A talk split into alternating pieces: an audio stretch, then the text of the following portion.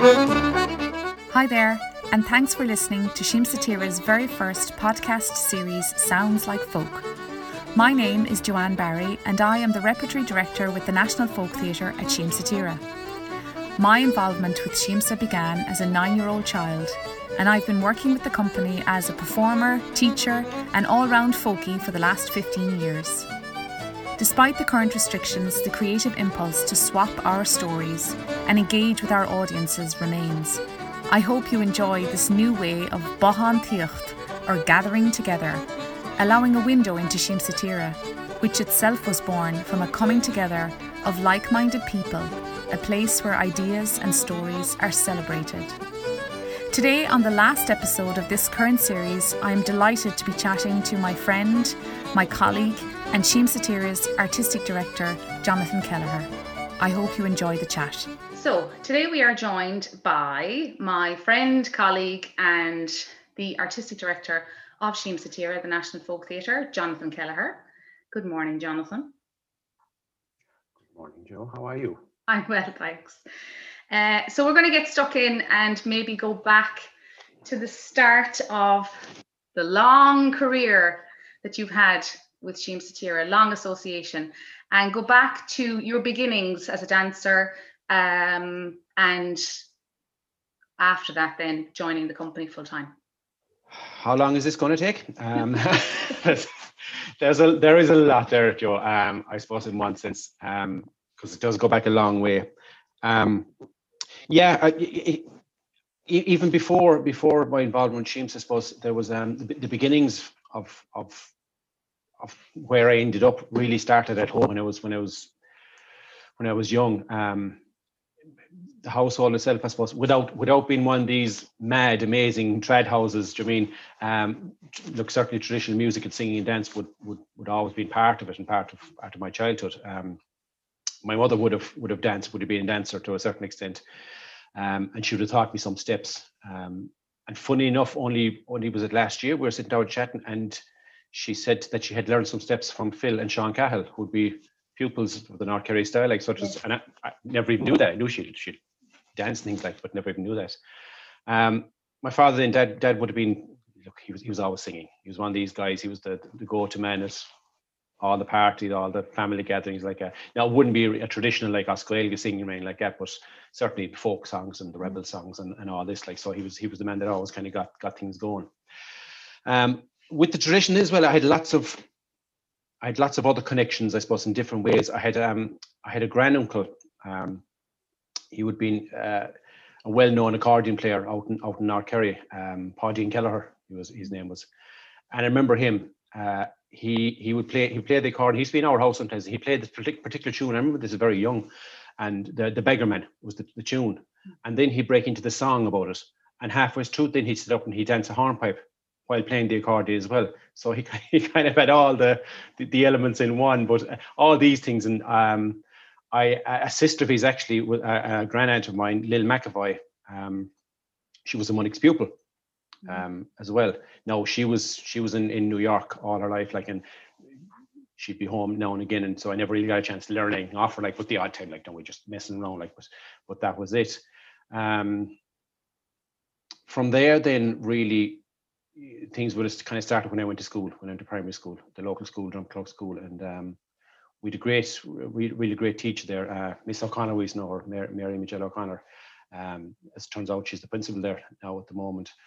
Um, but she she was really into the whole singing side of it and and and the theatre side of it and all. And she would teach us sing, singing songs was was part of the daily class, like you mean. And again, we're all would all be in these folk songs. Yes. I mean.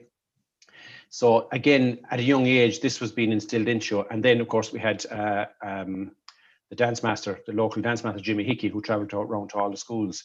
He would come in once a week, teach us dancing. Mm-hmm. So really, I suppose, without without even knowing it or realizing it, you were kind of steeped in that in that in that culture from a very very young age. And it was it was very very natural. Do you mean? Mm-hmm. Um, where the Siamsa side kicks in then was um, as you say, it was a long time ago. Yeah, it was. Uh, I think it was, it was either seventy, late seventy nine or eighty. I think it was. Yeah, I think it could have been late seventy nine, around September seventy nine. Um, I auditioned for train centre in Finuge, which was literally three miles down the road. Like so, it was again very local to to, to me, um, and was lucky enough to to to get in there. And there for the three years that I, I would have trained under under under Pat himself, Aidan O'Carroll, um, Mary Deedy, Murish Curtin, God rest him, um, Jimmy Smith, Pat Hannafin, Anne McAuliffe, all these these these people that would would have had uh, involvement with Siamsa. So I would have trained with them um, for the three years, um, doing music, song, dance, drama, mime, all of that. Uh, we put on little summer shows in the talk every summer. Uh, I would have been part of those as well for, for years. And then I would have been one of the luckier ones, I suppose, that would have graduated from that into the big the big theatre. Yes. The, the, big the big hall as as as as Joe Murphy in Listowel calls it, the big hall in Tralee. Um, I would have I would have I would have been lucky enough to to to get get through that and get to that stage. So um yeah, it's look look plays an awful lot of part of it in in the way and like I was only talking about this recently with someone like you know like a lot of things have happened mm. that that have been that I've been very lucky in that sense because my audition even my audition was lucky because I had I had a brother and sister who were in the Teach Siamsa before me. My sister had actually finished that stage, but my brother was in there. He's probably in his third year or something, and um, he's my brother was, was quite good in fairness like that, and he'd done a lot with with with, with Siamsa as well at that stage. And uh, when I was young, the auditions were usually in around the end of September, which nearly always collided with the Listowel races.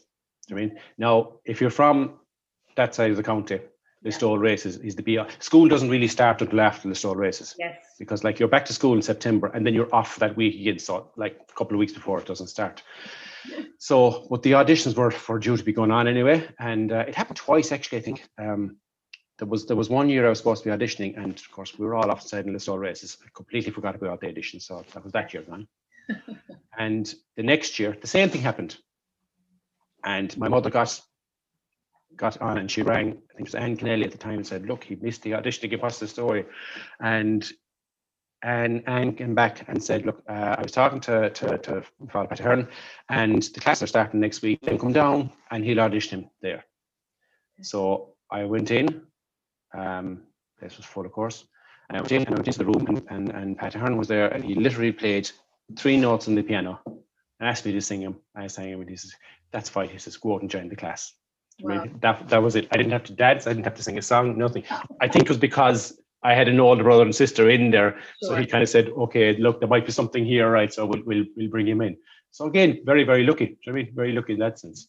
Um, and yeah, I suppose look, we've been lucky all down through through life, and and and, and to getting where where we've where we've come to. Like, I mean, as I said there, we we put on these summer shows in the in the talk every summer for local people and some tours coming in.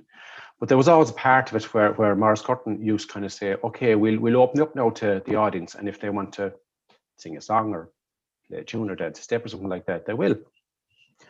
And uh, there was this there was this one. In the meantime, what I had been doing at home um, is um, I don't know who had it, but there was an old record of the Shanachie, Eamon Kelly. Okay. Do you mean he used to tell all the stories? Yes, do you mean? Yes. Um, and he actually has a connection to North Kerry as well. Like his his his wife is from from from the North Kerry side as well. But we used to always be listening to these stories, and I had learned a couple of them. And there was one of them in particular was called the Earl of Banmore. That's where I'm from. Right? Yes. And there was this one night below at at at, at the talk, and uh, it was probably my third year actually. And Murish said, like, was there anyone else in the audience that wants to um, do something? And there was no one. And every now and again, Murish turned around, he of say, well, is anyone of our own wants to do it? So up I get, of course, out in the middle, brazen out and I told the story, the Lady Shanachie story, like no, in, the, in that kind of a style, like that. Brilliant. And uh, it went down very well for us like that. And Morris was on to me after, and he said, "Oh, that was brilliant, like that." Signs by the next week, Pat Ahern was out watching the show, like, and oh. I mean, and like a couple of weeks later, I was lucky enough then to get into Tralee, like, I mean, so it was those little kind of turning points that yeah. I mean, I suppose in one sense, when you take take a little risk and you take a chance, yeah. it can it can. And was there a happen, moment? Like, was there ever was there a moment maybe when you were telling that story? You know, we were like, okay, this this is this feels good, or I'm good at this, or because I think you un, you you downplay it a lot when it comes to when you use the word luck. There's a lot of talent involved too, from you. But was there a moment where you went, "Oh God, this is enjoyable," or I, especially when the audience are brought in to see these shows? Yeah, so, yeah, there certainly would be, I suppose, that. But again, like I'd have been young, I'd been like 10, 11 years of age, yeah. like so it probably didn't resonate as much at that at that stage. Yes. Um, and and like to be honest, like in in when I was in Finúg as well, because look, I, I know after that, like no, I'd be probably not more more known now as a dancer than than kind of anything else. Like, uh, yeah. but at the time, like no, that was the weakest thing I had. Like I barely could do my jump to trees when I came out of Finúg. That was that was it. Like, do you mean? Um, and so I suppose I had to kind of draw on other things as well to, sure. to be part of the shows. Like sure. so a lot when a lot of the parts I was doing the shows were kind of character parts. Okay. Do you mean more than than than yeah. dancer parts? Like do you mean like yeah. and yeah. um but but those moments, yeah, like I don't know. I I suppose like it, it never kind of really dawned me either to, to to do those things. It would have been, as I said earlier, would have been part of of growing up as well, and like family gatherings and things. I mean, where you'd you'd be doing this kind of stuff. It would have been the first time I would have actually told a story in public like that, certainly. Yeah. But um, I would have done it at home quite a lot. Do you know I mean? I think, and so, the fact so that, that sense, like that. I think the fact that it stands out for you as well, maybe as you said, without realizing it, it was a, like a, like a smaller pivotal moment or or moment that that sticks out in your memory. But it's lovely that you that it that it came so natural because it was part of growing up. And then you talk about going into the big, we'll say that we call what we used to call the Monday night class, which was the advanced class that we all remember going into. And you obviously spent a couple of years there. And at what point then did this become, um, you know, your, your your job or your career? Do you remember when that you were asked or you or you applied for the job? Yeah. I don't think I ever applied for any job. That's the funny thing about it. Um, yeah, look, I, I always I always enjoyed it. Obviously, going going through school and all like that. And again, look, I, I I put it down to kind of being at the right place, at the right time too. Um, I when when I was when I was younger, obviously, when I came into the the the, the Monday night class then, and like I, I it was I think it was around 1984, I would have first performed in the season, the summer season as we knew it. Do you know I mean? Um, and in order to come in to do the shows, then Martin Whelan, who was our, our, our general manager at the time, like Martin lived in Finúg, and like he literally passed close by where I lived in Balmore, coming to Tralee. So I would go down to the to the, to the road, the end of the road, and Martin would pick me up and off into do the show and back out again. Do you mean? Um, and then over a couple of a couple of summers, um, Martin had asked me to come in and uh, help out doing some work, some like in my summer holidays from school um, doing some work in the theatre. Um, and one, of, one again, one of the ones that, that that stands out to me was in, I think it was 86 or 87. Um, Siamsa were going to the Dublin Theatre Festival and performing in the um, the Olympia actually, and there was two shows going at the time. And the old original show for though for though was was was going to be part of it. So the set needed to be revamped and it was going it was actually being extended. There was an extension being put onto the, the cottage to take it to Dublin. And uh, Lona Moran was the set designer from, and she was down from, from Dublin doing it, and she was there over the summer doing a lot of the work. Mm-hmm. So I was brought in, and my job was helping her. Okay. Doing the set. Okay. Um, so doing all the carving of the airboard, like the old style carving the airboard, and I spent a summer with with with Lauren doing that. And and the other thing was, um, and I'm sure you've heard this story before, but Martin Martin Whelan had a love of um, going to the bog and cutting the turf and and all this, you know. And uh, again, like, because I'm from, I'm I'm from a real a real rural part. Like, and going to the bog again was another chore that was that had that had that was done every year. Like again, sort of second nature. Like, it was, it was, it was again one of those things that was that was, that was just done. Do you mean?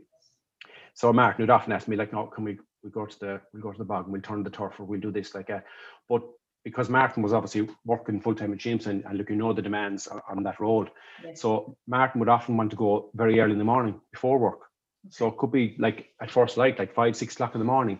Martin could pick me up and pick me up. And then on the way, the bog was actually on the way as well. Go up to the, the turf and then back into into Tralee. And I would have been working in the theatre okay. at that time in the summer back in, have a shower, and you're ready for your day's work. And you could be there then until after the show that night until half 10, 11 o'clock. Do you mean? So it's quite a long day. Yeah. But um, we're above there one morning, um, and this had been in, in, in 1989. And one morning, um, and just the two of us there out in out in the the, the bog and lovely lovely morning, summer's morning. And Martin said to me, he says, you know, there's um there's a a, a job coming up in October, I think, is um in the core company. He says, is there something you'd be interested in? Mm. And uh, like again, I, I hadn't that kind of thing hadn't even entered my head at that stage. Mm. So I just kind of gets, yeah, sure, we'll give it a go, like, do you know? Yeah. and uh, and we did. You're there since. and we're still we're still stuck in there. do you know I mean? Still giving it a go, But, um, Johnny. yeah, still giving it a go. Still giving it. Not, still not sure what we're doing, but giving it a go anyway. yeah, I know. Um, again, just one one of those moments, like, you know, where you're just in the, as say, like, right place, right time. Um, and that's the way it happened. know? yeah, and the That's early days, into. the early days in the core group, like I, I often think back, you know, it must have been so exciting because it was so new and it was so, um, you know, you were young, you were you were working in the arts, you were a salaried person in the arts, you were getting to tour, you were getting to do what you love. It must have been just so exciting. One of the one of the really great things at that time was, I suppose, like yeah, there was like I would have been the youngest coming in at that. What I, I was what seventeen, I think, um, when I when I came in, and there was a few of the lads that were there that were there since 1984, 85, that when when the whole thing started, Yes. and um, there was time. Yeah. Do you mean we everyone had time? Like I mean, there was days, and like you look back and you say like, no, what did- like why are we doing that? But it was so so important. Like there was days you'd be sitting on the table chatting Mm. and chatting about different things, like uh, or like that, and chatting about the shows and chatting about the arts and chatting about this and chatting about that. And you might get up and you'd say, well, will we'll try this or try that." You had so much space and room and time to try these things for me. And when you look back at it now, Yeah. you kind "Geez, I mean, that was so, so, so important to- to have that and not have the pressure of producing all the time." Yes. I mean, not all that had to be done too, because there was a season to be done, there was classes to be done, and there was new work to be done. That was all part of it too, but you just had that little bit more time to do it. But um, yeah, the, all- the excitement that was was certainly there. And then of course I was like in in 1989, I came in, and literally then probably the that year or maybe even the next year like that, the building of the new theatre would have started. Mm. Do you know what I mean? So it was all in around that time, like, and and then we were del- delving straight into creating a new show for that, the opening of that theatre. Um, and like that new show started in the old building. That's right. I remember it. Like yeah. we, we, yeah, you would have, yeah. Like we rehearsed it, um, and I remember uh, taking. I was part of like, like again, you you just chip in and do everything. I was part of there, like where we were ripping all the old seats out of the auditorium. Yeah. And myself and myself and Jimmy Cool, another another another North Kerry man, Yes. had to go around then one day because there was all these little little little um bolts sticking out of the ground. There was four bolts in every in every um every seat, like, and we had to go around with hammers and we just beat them into the ground so that we could use the whole space for rehearsals. Yeah, I, rem- I remember And, uh, coming in one night for Monday night class, and I think you guys had been there all. This is so clear in my mind, and and you brought us in to show us. We were only kids. You brought us in to show us um, the whole auditorium with no seats, and the and the tree. I with the tree in the in the foyer. I remember passing in there because sometimes we didn't use that space for teaching, so it was so exciting to be out in this part of the building. And you brought us in, and all the chairs were gone. And I remember thinking, "Oh my God, it was was mad." And we were rehearsing for Ding Dong in that area, in that space. In that Yeah. space. And that was a great show, Ding Dong. yeah, yeah, it was. It was. It, it was an exciting time as well, because there was a real, a real fresh new beginning moving forward at that stage as well. With, and and I suppose it was all to do with with the show and and the building and I like the new permanent home that Yes. we were going to have from there on in. Yeah. and um and certain things like any like in the middle of rehearsals we actually moved from one place to the other do you know I mean Oh, yeah, yeah. so yeah. like it was, it was all it was all part of like and all of a sudden you were you were in this new space and trying to get used to it a new studio Jesus a big studio that we never had before. We just had a kind of a, a small it was called a rehearsal room like which was it It was, was more, like a it was a small room like you know. Yeah yeah it was a pass through you passed through it like going somewhere else. Yeah, but um yeah so there was a lot of excitement around that time there was. Um, and now kind of fast forwarding slightly to to where we are now. Um, obviously we're on Zoom in the middle of a pandemic, uh, yeah. the pandemic, the never-ending pandemic. Um, but when you became artistic director, was it 15 years ago, I think now? Um, you know, outside of that role and, and leading up to that role, what do you think was your has been your biggest challenge to date? I mean, maybe that's that is not part of being the AD. Maybe it's before that, but there there are you know there's stuff you come up against. Siamsa has this long history. The artistic director is is a big yeah. it's a big role. You're you're a leader of sorts of many parts of the. So what do you think has been your biggest challenge to date? Well, every day is a challenge. every day but look again, and I said that bit of tongue in cheek in that one. That's look, that's the magic of it, I suppose, and that's the magic. And I say that like as as as being in the arts and all like that, like every day. Because if days like if days aren't a challenge, like look, it, it's then it becomes an ordinary job. We call it for want of a word. I mean, um, I mean, like when you when you think about like that, when you really break it down, you think of like that your job, your job is supposed to be to go into studio with like-minded people and and and play basically play around the place. Like it's it's bananas. Fucking bananas when you think about it. That's what what your role is supposed to be. Do you mean? Yeah. Um, but it's such such like as I said there, but when in the early days when we had time to that, mm. such an important part of the role.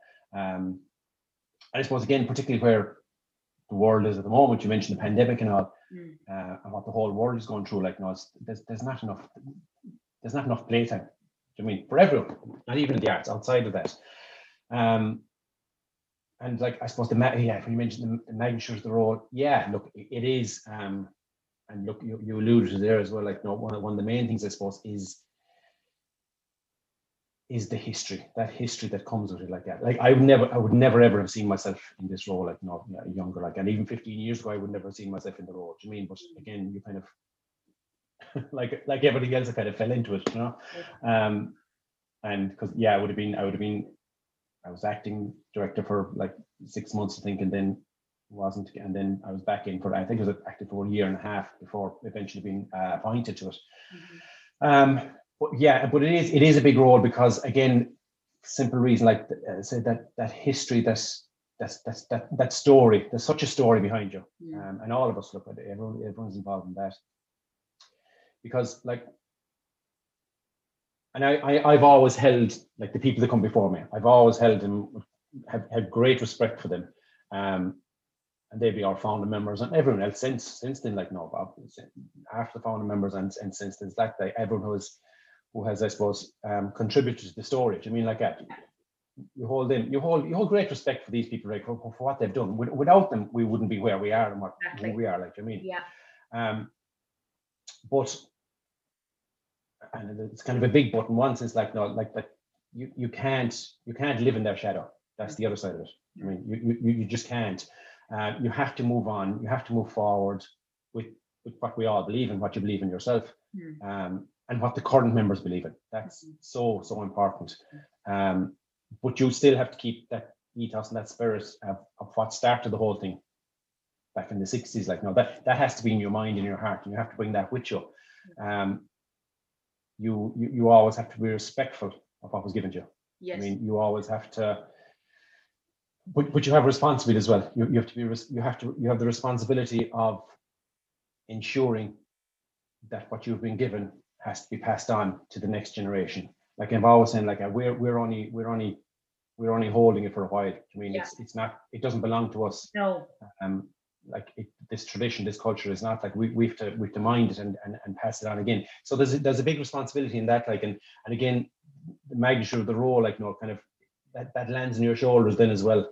Yes. Um, that that's that you're I suppose you're conscious of that. Yeah, the, the history of it certainly does weigh, but like you have to, you have to move on from it. You have to move Indeed. on from that as well because you can't you can't keep if you keep looking back you're, you're not going to go forward or you'll crash into something or you'll you, yeah. you won't get the right way you have to it's there be respectful of it, um, be mindful of it, yeah. bring it with you, but don't keep looking back at it. Yeah, lovely. Um, within the artistic director, you know, role, you mentioned that you kind of fell into the job. I mean, we we uh, we we joke about this, you know, that oh, you know, I just we just keep doing the thing because it's what we do, you know, and there's a sense of that with Siamsa as well. It's just what we do. But within the, the role, I suppose you've directed a good number of shows now over the last 15 years. Was there anything that you under, you know, kind of underestimated? Oh yeah, that that we'll we'll be able we'll be able to do that as a company. And then, you know, you get to that point and you're like, okay, this this might not work, or we have to change tack, or we have to change route. Was there any particular thing within the role that you might have underestimated? That's a good question. Yeah, yes and no, I suppose, in one sense, um, because like the, the way we produce shows, um, it can be very different from from a, a, lot of a lot of the other companies in that like you you basically start with a blank page and, and you'll know this from, from working as well. Like you, you don't have your script you don't have have anything to go with like so you have to start. And like so many times down through the years with with different shows like you could be months into it. Yeah. Um and then you just have to, and then that, that light bulb moment goes off or something and you kind of say okay like that's we have to change this show. Like the moriarty show I, as you mentioned there when we were doing moriarty we had done a lot of work a year before that where at this stage I can't remember what the show was about. But it had nothing to do with John Moriarty. Yeah. I mean, and we were working with Michael Harding at the time. I think we we put the show back for a year for some reason. I can't remember why why the reason was now again. But we but it was it was good that we did that because it gave us that extra time, and the, the show completely changed shape and changed direction, yeah. and it became all about John Moriarty, and it, it ended up as that show. Um, but a lot of the stuff we do, you have so much stuff on the wall and in the in the book and all like and so much of it doesn't even get next to near the stage or even next to near the rehearsal stage. When you have a strong strong team around with you it gives you i suppose it gives you courage and it gives you that confidence that okay if we need to change then we can change. Do you mean? So if you feel something isn't working mm-hmm. like again that's the beauty of not having a script and not following a script. You're not trying to tell that exact story that you have to be true to what was said. We have you have the freedom to actually change. Tearmann, actually, just uh, just we're talking about there. One one thing comes into my head. There was one particular part in the show. It was the dream sequence. And you'll probably remember that when we're talking about it too. And literally, I think two nights before opening night, it was actually Michael Harding was the, the playwright, and and I, I think we all felt that it wasn't working. Do you know I mean? And Michael came in one next morning. He said, "Okay, that's not working. I was up last night and I rewrote the whole thing." Yes. So as in that scene, and I remember we started from scratch that day. Yeah, yeah. And and devising that scene again. That's right. And we taught it that night to the cast when they came in. Yeah. So like within one day, there was a 15 minute segment that just completely changed and shifted two days before opening like that. They're scary moments, but again, they're the great moments that you will look back at and say, "Wow, that was." Yeah yeah and i think you know that you talked there about how we don't have we don't often work with script and that focus so broad and when you're devising something that can be a blessing and it can be a curse you know because it can be what your imagination imagines it to be but then it's also like oh i just wish somebody would tell me what it is yeah yeah it, it it's that it's that thing of of having too much room and having too much information like i always find the hardest thing to do is actually bring it down to, to, to make it very clear. And I suppose that that'd be one of the roles I, I would have as well in making sure that because again with the team around like no you're going to get a hundred ideas coming in flowing into you from the room like that and then you have all this going around in your head and you to say okay right what do we lose here what do we because you can't use everything do you mean but you use a- aspects of of all things yeah. kind of come together like no mm. but it's all just about finding that one that little path that little that that narrow yeah. path you have to follow like no so that that that you'll connect with your audience at the end of the day. Otherwise like you lose you lose the plot of the story. You, you lose the plot yourself as well like I mean? Yeah exactly. Yeah so um but it's yeah it's finding that yeah. One of the things that we um you know we often we we use all the time is the Monix style of Irish dance. And I think down through the years you know you you whether you know it or not you've be kind of become the go-to guy when it comes to Monix um, and I think that you know that the piece, that beautiful film you made with um, Tom Hannifin for Trad Ireland, the Foinse, this the source of your inspiration and the source that you that you made about Monix, it really kind of um, kind of solidified the whole thing in my head anyway as to where where Monix is now and where it has come from and the history behind it. So maybe for people listening who don't know about Monix or or how important it is to Siamsa and to the National Folk Theatre. Um, you might just explain a little bit about the style and and um, and and why why Siamsa is the is the carrier of it, I suppose, going forward as well. That piece, I suppose, you that, that you said there, like I suppose it, that kind of again goes back to the having the little bit of space and time to do it, like to be able to have have a little space to do that piece itself, like that. But again, be very natural about it. And, and it, when it when we did get into it and we started putting it together, it kind of came easy in one sense because like it was when, when you're talking about and doing something that you love and you know it's it's it's much easier. Do you know I mean to, to do something like that? But yeah, getting back to your, your point, the style itself. Um, yeah, it's it's very very important. Um, one one thing again that, that sticks out that, that put a, put a put a weight in my shoulders at one stage was um, and I'm not sure I I I don't know how I, I this have I told this to anyone or before like that but when when when Pat Ahern our, our foreign director was retiring he um he called me into the office uh, one day in, in around that time like that and uh, he was just talking about that and he was moving on about all this and he says um he says now that I'm retiring he says he says uh, the the North Kerry dance style. He says he says it, it's now in your hands. Do you mean? Wow. Um, and yes, I don't think I ever said that to him before. Like to me, was he's one that these kind of things, and like you kind of say, Jesus, I need to grow up quick here. Yeah. it yeah. kind of it, it does these things, you know. Yeah. Yeah. Um, I have to be responsible for something. I think it is something I have taken on board. Do you mean? Um, and I do because I, I I do love that style, and from my own my my own story as such like that is is like I the competitive scene and all that scene of, of, of Irish dancing was never really it, it, never really appealed to me. I mean, so I always and uh, when I kind of came across come, came on this like through Siamsa and and I suppose looking back then like through Jimmy Hickey who teaches in that style as well. Um, that's always been part of me as well and part of, of who I am and, and being from North Kerry and and all of that I think it feeds into it. But the style itself then like we find teaching um, and doing we're doing a lot of it these days, I suppose, on, on, on Zoom and things like that.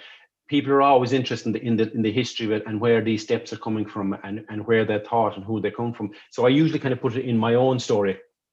Yeah. It kind of gives them a context like that of of the line back. Like so I say, okay, I'm teaching you now. So what I would have learned from right from Jimmy Hickey, um, I would have learned through Siamsa, obviously as well. Um, through Pat Ahern, through my, my aunt who, who were involved in, into and, and linked back to, to, to Munnix style. Um, Jimmy Hickey would have been taught by Liam Deneen. Liam Deneen would have been taught by Jerry Munnix, and Jerry Munnix was the kind of guy who um, who is supposed to known to have, have, have, shaped the style. How he has become so important to to us in James is we have these fabulous recordings of his pupils mm-hmm. of the likes of Jack Lyons, Ballybunion, of um, Paddy White, uh, John McCarthy, who would have performed in Ding Dong with us. Um, I mean, uh, all all these people, uh, Phil Cahill, Sean Cahill, um, and we have the recordings of them, and we've studied them all through our lives, and yeah. like become really got to know them. But from a historical point of view, it goes back much farther. It goes way beyond that. Again, Jerry Munnix was taught by Ned Bat Welch, and again, in my own story, Ned Bat Welch was actually a great great granduncle of my wife Jean. Oh wow! I mean, again, craziness like. I mean, yeah. you just don't. Again, I didn't know that for, for years after. Yeah. Um, and Ned Bat Welch was taught by Tom Moore again, and the Tom Moore story is again a fascinating one. That's kind of what what the show with Tearmann was kind of based on. In one sense, was him, um, because again, if you look at the, the like the, the high regard these dance masters were held in. Yes. Like we, we again, we're lucky we have a copy of his death certificate, and he died in a workhouse in Listowel after the after the famine. Mm. And if you look it down, there's a list of, of all the people who had died at that time, like and like there's the name, where they were from, their occupation, and most of them are like our labor, labor, laborer's wife, you mean child, all these things like that. And then in the middle of all this, dance master. Wow. Like it's just one of those things like kind of say, wow, I mean that's there was such a pride in having that title that it, it's on his death certificate yeah. beside everyone else like that. Um, Tom Moore then would have been taught by um, O'Kerreen, O'Kerrin's guy from uh, kind of Castlemaine area, I think. Um, and there's, I don't think it's been proven, like there was a lot of talk that he was actually a circus performer and he traveled around. And that's where it kind of came to the North Kerry area as well then, and it would have been carried on. I mean, and mo- no one has ever really traced Irish dancing back farther than that in, in its form, I suppose. And like all of it kind of comes back into into the North Kerry area again, I mean like that. So it's hugely, hugely important. And the other side of it is like if you go back 30, 40 years ago, like all a lot of regions around Ireland would have had, had their own local style. I mean like uh, you would have had the North Kerry style, you would have had the Cork style, the Dublin, Belfast, Donegal, all these places. And I remember I would have, I would have gone to some feshes and kind of watching, and people would always say, "Oh, they're the, the northern dancers, no, they're they're Donegal dances. You knew the kind of style. you mean they had, but I suppose with because the world has got so small, um, where all everything is accessible to us. Like you know, we can find everything on stage and on on on, on computers now. Yeah. All the younger ch- children that are learning seem to be learning a very similar style. It's all the one kind of style. Yeah. So these regional styles have died out, Mm. and and the, a lot of them don't exist anymore, with the exception of what we're doing in North Kerry. I mean, so that's why it's so so important Yeah. to for us to hang on to it, um, to keep teaching, to keep passing it on, keep developing it because we Yes. we're creating new material in this as well in the style within the style um and we use that so like from a heritage point of view like if we weren't doing it Yeah. Where would it be now It- right it might be on a recording someplace it might be stored in a in a library or a, Yeah. a shelf somewhere like that but it wouldn't be used like there- No. there's there's young children coming into us from the age of seven eight years of age and they're learning steps that are over 100 years old I know it's such, and it's what a what a gift that is, you know, because it's like a living, it's a living, it's living heritage. It's not something, as you say, that's just on a film or in a glass box or mm-hmm. in a museum. It's a living, a living thing, a living tradition. Um, yeah it's been thought it, it kind of sums up it kind of sums up the whole Siamsa story in one sense and, and why what we're doing. Like we're passing on these traditions these these cultures all these skills to other people do you know I mean? Yeah. so like if you put if you told the whole Siamsa story in one little aspect of the dance that's kind of it. It's making sure that the next generation like as I said earlier they're like we have the responsibility to pass on what we got. Mm, so it's it's that whole thing of, of of passing on the next generation and and like they can go where they want with it and and grow it and develop it. And Yeah. and again I've, I'm often asked that like people often ask me like no when, when it comes to the, the, the North Kerry style like how does it sit with you with people changing it and doing things like that? That's I for me that's part of the tradition. I mean? That you get something and you do what you want with it. Now you say that though. You say that okay this is inspired by or i got this from and i'm doing something else with it like that. You don't go on and claim oh this is how it was done so if you want to do that Yeah. you do it how it was done do you mean but you take it and you do it with yourself like that because that's part because like like any any artist like a musician a dancer a singer whatever like if you're taught something you're never going to do it the same way as your teacher No. does you're going to interpret yourself if you don't interpret yourself and embody it yourself Mm. um then then you're not doing the justice and you're not doing yourself justice so and you're not being inspired by it exactly. no no yeah. Um, I'd love to talk a little bit about Anam as well, the show that you were um, you performed in and also Mm. co-created and co-directed. Um, and it was very much along that lines of, of sort of Mm. looking back at the dance and, and making it making something new from it as well, you know, and collaborating with these amazing these amazing men. Where do you want to start with that one? I know that, it's it's a lovely it's a it's an important thing to talk about too because I think maybe it was a while since since you had um well from from what I could see watching you performing it you uh, really enjoyed it and you kind of it, it was very representative of who you are as a as a performer and as a dancer and, and as an artistic director as well.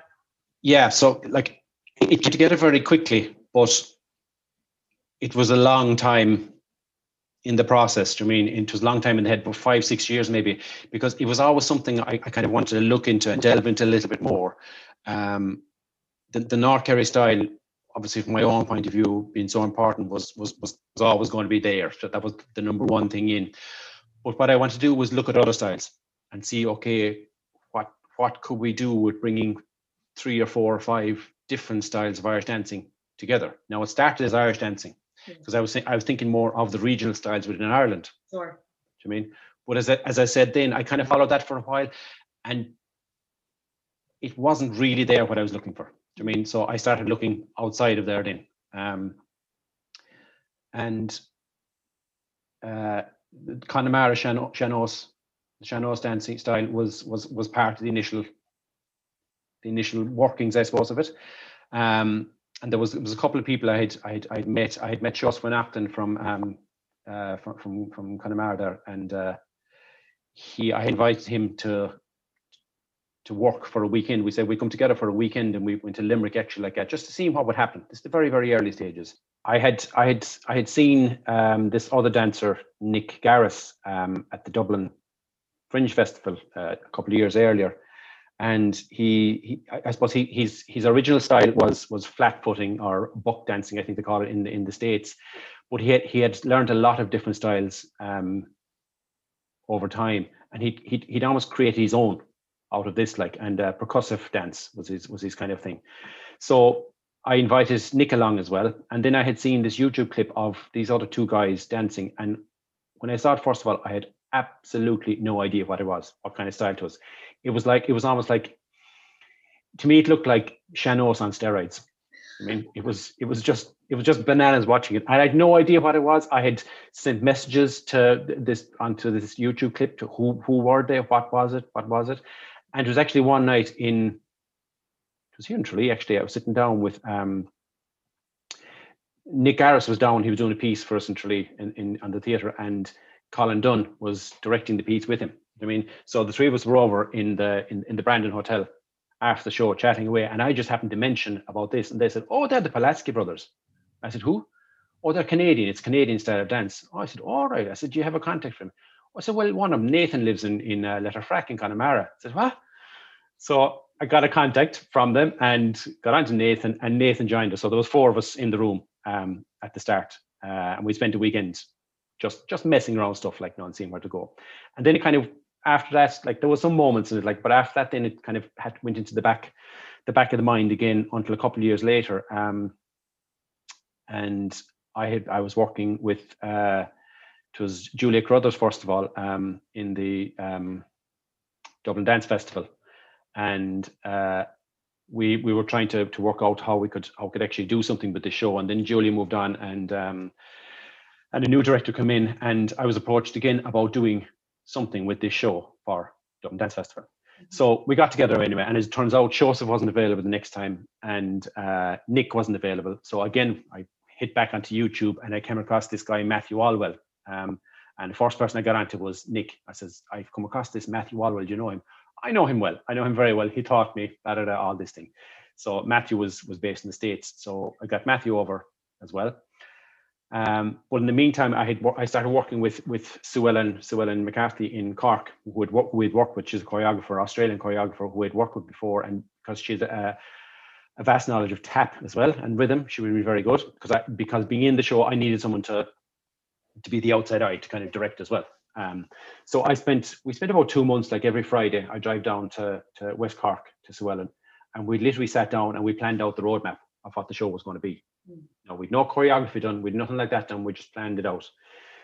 So then um, the the dancers came over, and then we brought in musicians. Brought in Fergal Fergal Murkoof, um, and he brought in uh, two other musicians with him, Mikey Smith and um, Joe McNulty, and and I brought in also brought in John Fitzgerald, John who would have been one of our own dancers like that, but who would have been a world champion competitive yes. dancer like that. So all of a sudden, what we had was we had the North Kerry style, we had the American flatfoot, we had the Appalachian, um, sorry, flatfoot and Appalachian, that would be the similar similar one like that, and then we had the Ottawa Valley style. We had the four styles, and we had the musicians, and within two weeks we put the show together. Then, so it was very compact, like, and uh, but the great thing about it really was, and it was only after when I look back at it, not once through the process like did we actually think about the audience, mm-hmm. which was when I look back like was so refreshing to be able to do that, to just create the piece, do what we wanted to do. Yeah. And it turned out the way it was like, and it, look, it, it, it has gone down very well. I think, I think it's got a standing ovation every single night he's gone on, which yeah, is, it's brilliant. Show. Great to see it. Yeah. Yeah. But, but it's very simple. I mean, it's actually quite simple. Um, there's nothing complicated about it. Um, in, in its presentation, it's literally seven people on stage doing what they do. So yeah. that was always the idea. Just keep it so so simple. Like we did we did cross over the styles a little bit, yeah. but we were conscious like no, there was no way I could start learning Ottawa Valley style like and do it to to a level that that Nathan has been doing all his life. Like it'd be disrespectful to do that. Yeah, we learned a couple. There's a couple of steps in the middle where we did just join together like that, but um we're just very con- that became clear very very quickly that that was never going to never going to be part of it. I mean. Lovely. Um, you mentioned uh, back a little bit further about the the luxury that I suppose what you call time, the luxury of time that you had uh, when when you were first in the core group and we were you were creating and, and making work and teaching and And I think that's something, you know, that's interesting today because of uh, the enforced pause, we'll call it, or, or the stop that we've had to make since I think uh, a year today. Actually, today maybe was the day that we we left. You're right, yeah. Yeah. building and and didn't know what was ahead of us, I suppose. And this this fo- enforced pause, and you know, at the start it was like, okay, there's there's time, and some you know some might argue you can have too much time and you can have too little time. This enforced pause has given us as a team, I think, a lot of time to think about where we want to go and what we want to do and and, and you know i think everything is changing it, it'll be pre-pandemic and it'll be post-pandemic the world will be a different place so thinking about that what what would be your your hopes and aspirations for Siamsa, the whole of Siamsa as a company, you know, going forward into this kind of what we call brand new world? If I have to answer that, I think the pandemic will have to continue for about another 10 years, Joe. no thanks. There's so much so much time. Yes, indeed. So much time needed for that. But um no, you're you're right. Like I mean, look, look, a year ago, yeah, you're absolutely dead right. I mean, a year ago, it all kind of kicked off for us, um, where we had to cancel, like, probably 200 shows or something like that at that, at that stage, postpone or cancel. Um, it was difficult. Look, it was difficult, everyone, and I'm, I'm completely aware of that. Like, but well, it, it was it wasn't difficult, I suppose. When, when you do look back on it, mm. and look back in last summer in particular, like at, at the start was at the start was almost like a holiday because we had three or four weeks there when we were in the severe lockdown of gorgeous weather. Like, and I spent most of my time out in the garden. Like, you'd go, you'd have breakfast in the garden, you'd have dinner in the back, you all the time. You were out there. Like, do you mean we had a bit of time in our hands? The, the, easier part of it, I suppose, and and what it has given us is so much more than what it has taken away. I think. Mm. Do you mean? Because, right, it it was the first summer since since I joined like full time. Like that's what almost thirty two years ago mm. that I had that kind of time in my hands yeah. I mean, or all of us had that kind of time in our hands. Um, and unheard of, especially during the summer, to have that. Um, to, yes, certainly to stop so suddenly was a shock, a real shock to the system. And it's like you have to kind of get used to that. And I don't think you'd ever would like when you're working the way we work all your life. Do you mean? But it it does, and it did give me an awful lot of time to to kind of think and reevaluate everything, lots of things like James and yourself personally as well. Like, I mean, um, and I'll be honest with you, is our our our good friend and old friend John Moriarty was living in my head for months.